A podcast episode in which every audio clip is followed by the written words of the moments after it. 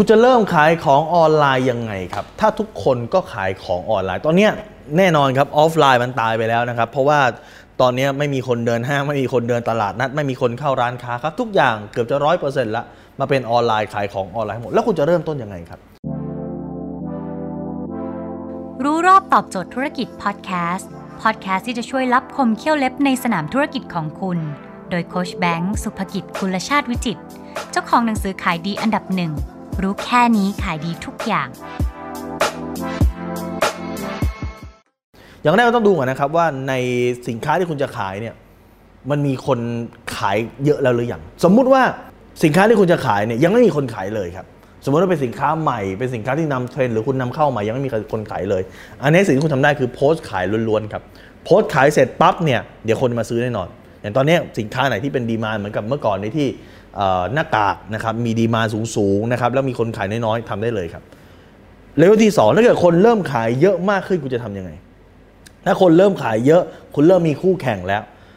สินค้ามันไม่ต่างครับ แต่มันต่างที่ความมั่นใจ ดังนั้นสิ่งที่คุณทำได้คือ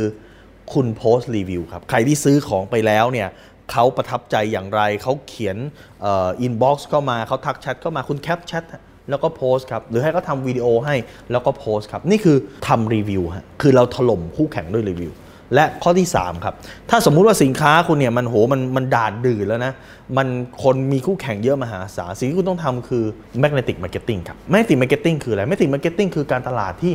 สร้างตัวคุณให้เป็นที่รู้จัก แล้วดึงดูดลูกค้าเข้ามาเอง magnetic แปลว่าแม่เหล็กนะฮะเปลี่ยนตัวคุณเป็นแม่เหล็กดูดลูกค้าครับ คือการออกมาสร้างตัวตนในโลกออนไลน์ครับ ยกตัวอย่างที่สินค้า เช่น ของพิมพ์รีพายอย่างเงี้ยครับคุณเห็นไหมทุกคนขายของพิมพ์รีพายหมดครับสิ่งที่พิมพ์ริพายขายมีอะไรน้ำหอมครีมใครก็ขายครับน้ำพริกใครๆก็ขายครับ สิ่งที่บางซันขายเนี่ยปลาเค็มใครๆก็ขายครับนะฮะปลาหมึกปลาทอดอะไรใครๆก็ขายหมดแล้วครับในเมื่อสินค้ามันหาความแตกต่างยาก สิ่งที่เขาแตกต่างคือตัวคุณครับ คนจะซื้อคนก่อนซื้อของครับ สินค้ามันไม่แตกต่าง คุณทำตัวเองให้มันแตกต่างออกมาทำตัวเองให้เป็นที่รู้จักแล้วทำยังไงล่ะ นะครับถ้าเกิดคุณถนัดเรื่องของสาย entertainment ก็ไปทำสาย entertainment ก็ได้นะครับไปทำคลิปตลกคลิปสนุกนะฮะให้คนมารู้จักคุณถ้าเกิดคุณต้องการไปสายความรักก็อาจจะไป